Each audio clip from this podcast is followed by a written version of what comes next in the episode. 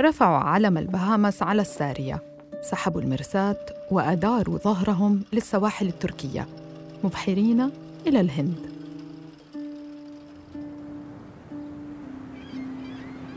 في رحلة بدأت ككل ما سبقها اعتيادية إلى أن وصلوا البحر الأحمر.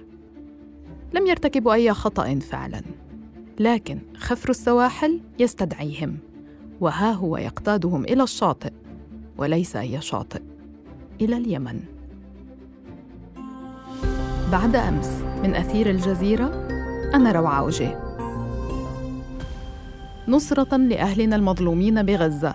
تحت هذا الشعار أعلنت جماعة أنصار الله اليمنية بعد ظهر الأحد أنها استولت على سفينة قالت إنها إسرائيلية واقتادتها إلى الشاطئ لاحتجازها لحين وقف إطلاق النار في غزة. ننوه مشاهدينا لهذه العواجل التي ظهرت قبل قليل على الشاشة حيث قال قيادي بجماعة أنصار الله الحوثيين للجزيرة قواتنا اقتادت سفينة إسرائيلية لشواطئ اليمن. حدث خطير للغاية عالمياً. هذا أول ما صرح به الجيش الإسرائيلي رغم تأكيده أن السفينة ليست إسرائيلية ولا يوجد على متنها إسرائيليون. فبغض النظر عن جنسية المالك وعن العلم الذي ترفعه السفينة الأكيد أن الجبهة اليمنية رفعت سقف تحركات المحور الإيراني في المنطقة رداً على الحرب على غزة. الفعل للحوثيين لكن الأنظار والاتهامات اتجهت مباشرة لإيران. رئاسة الوزراء الإسرائيلية وصفت عملية احتجاز السفينة بالإرهاب الإيراني. آخر أصداءها البيان الذي صدر عن رئاسة الوزراء الإسرائيلية قبل دقائق والذي ذهب إلى اتهام إيران متحملها المسؤولية وقال بأنه يندد بما وصفه بالعمل الارهابي الإيراني الذي استهدف هذه السفينة مشيرا إلى أن السفينة هي بالأساس بريطانية لكنها مؤجرة إلى شركة يابانية لرجل الأعمال الإسرائيلي رامي هانجر جزء فيها وشريكا فيها السفينة. حسب البيان كانت في طريقها من تركيا إلى الهند وتم اختطافها جنوبي اليمن وهي مخصصة لنقل السيارات من الشرق إلى أوروبا. إيران من جهتها أعلنت على لسان وزير خارجيتها حسين أمير عبد اللهيان أننا نشهد المرحلة الأولى من اتساع نطاق الحرب بغزة. عبر مجموعات مقاومة تقرر بنفسها دعم فلسطين.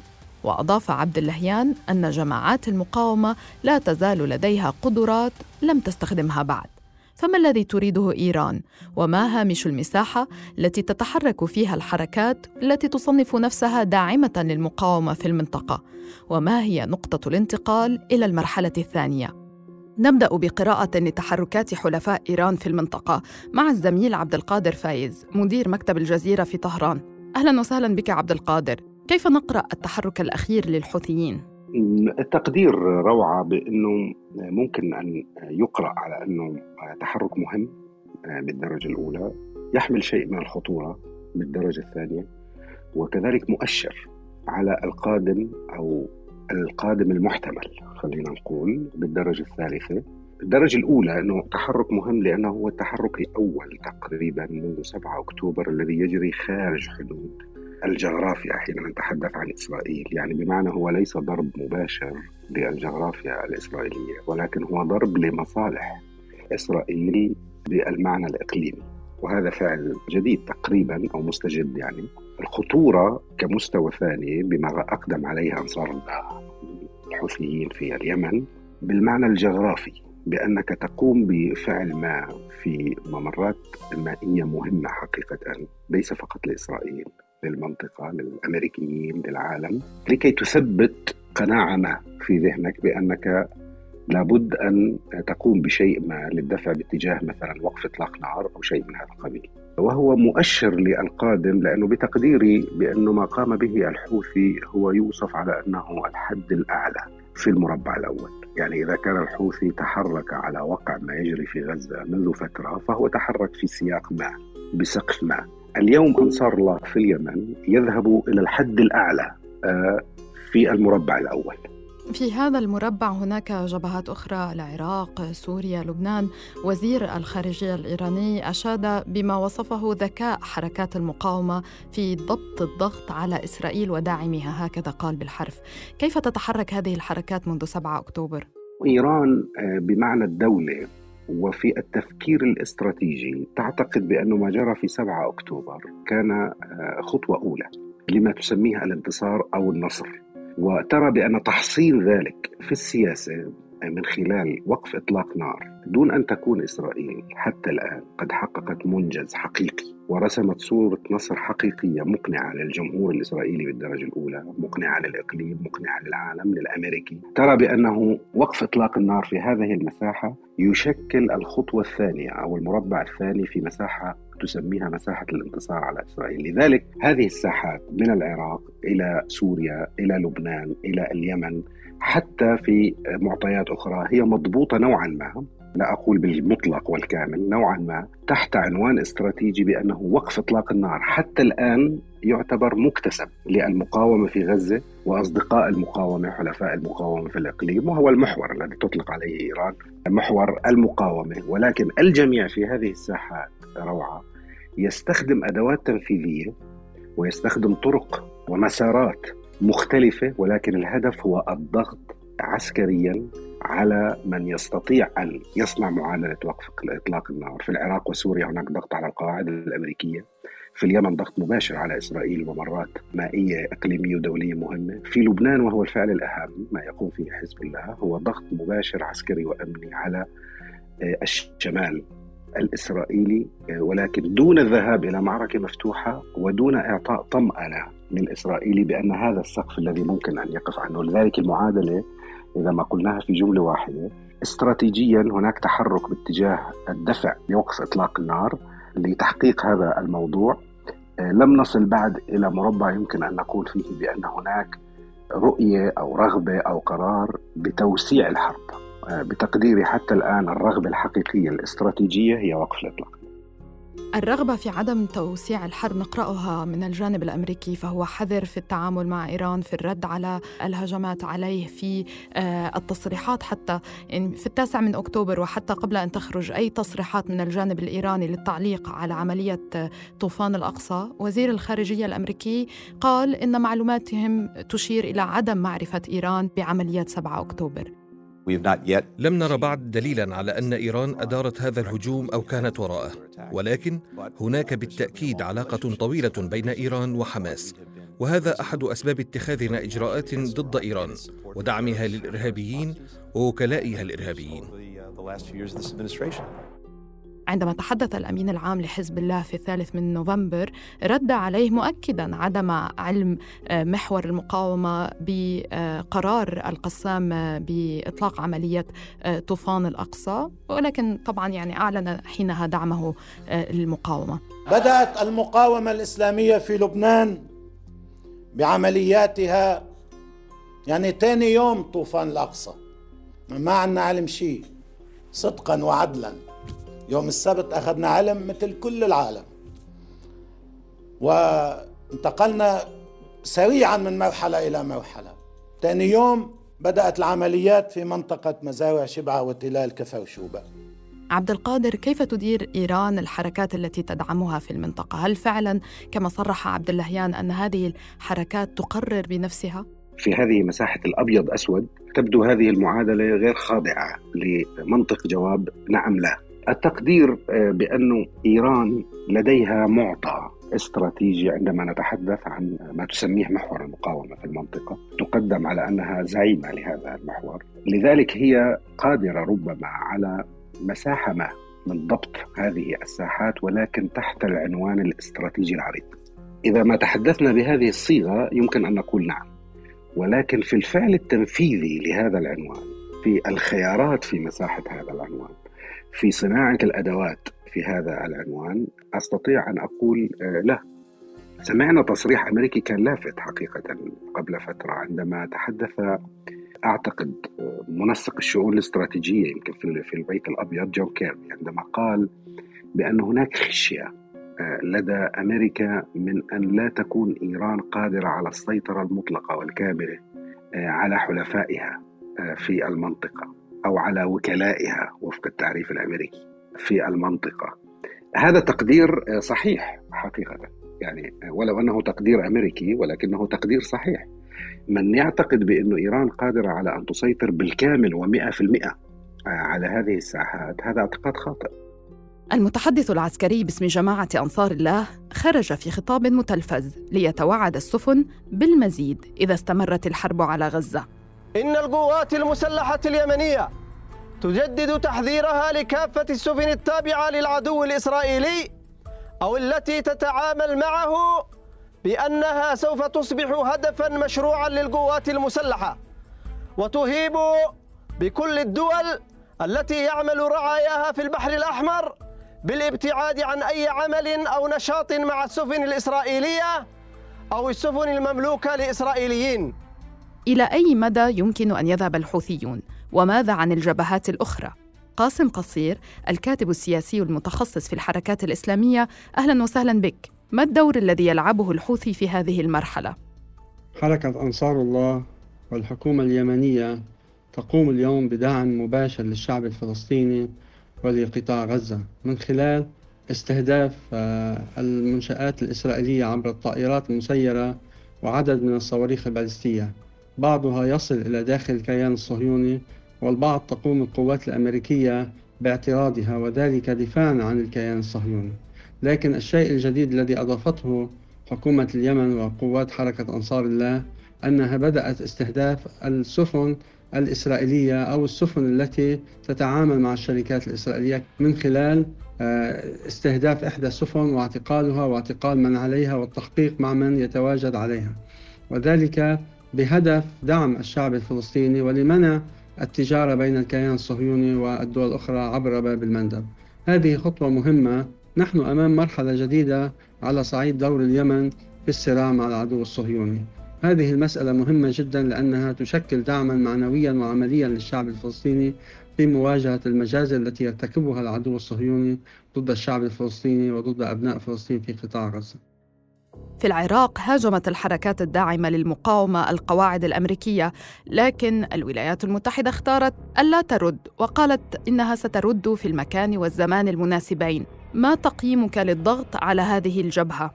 في العراق تقوم مجموعات من قوات المقاومة الإسلامية وبعض المجموعات الإسلامية العراقية باستهداف القواعد الأمريكية في سوريا والعراق.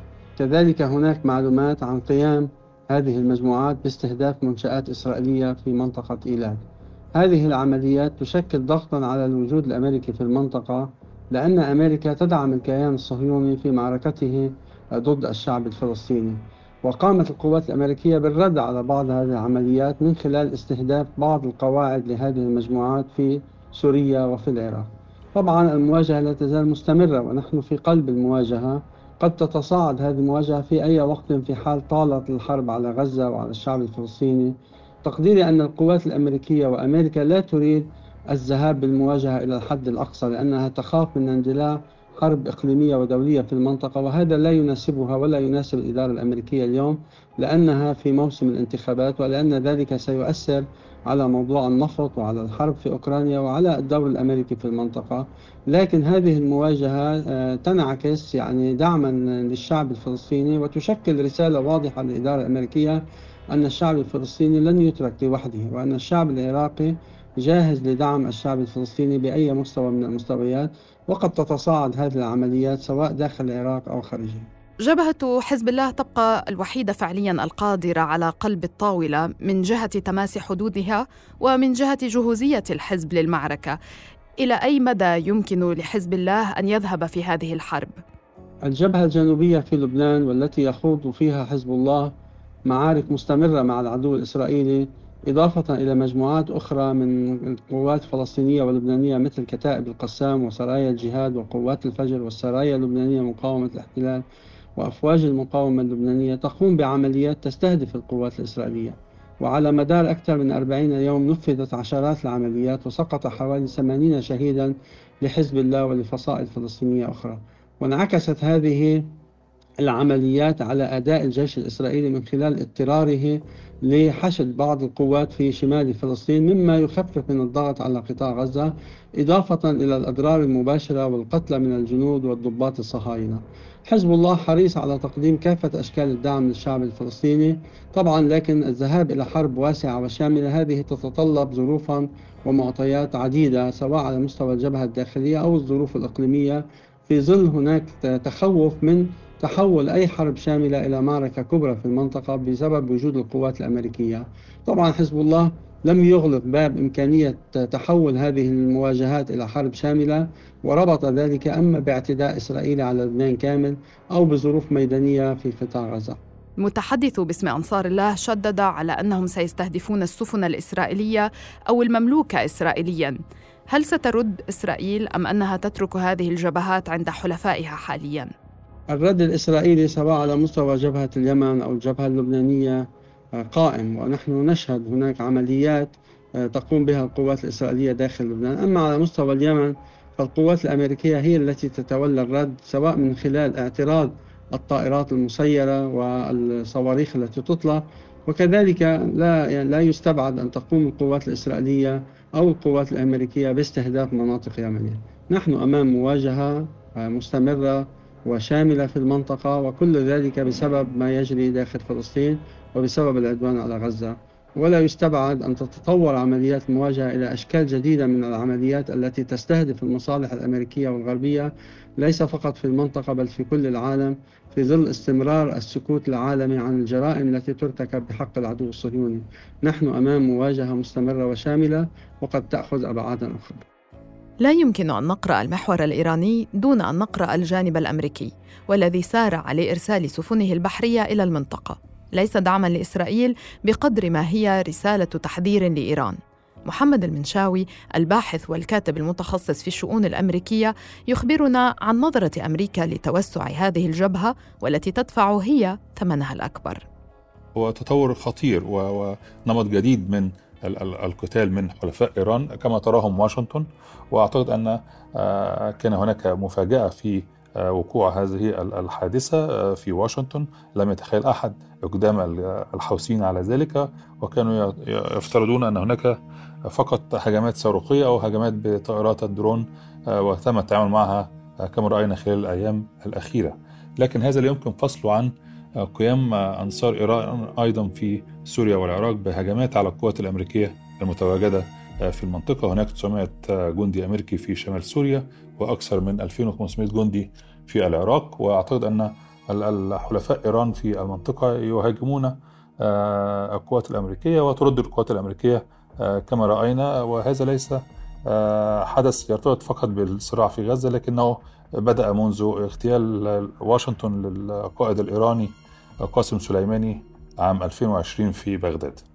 وما هي الخيارات الأمريكية؟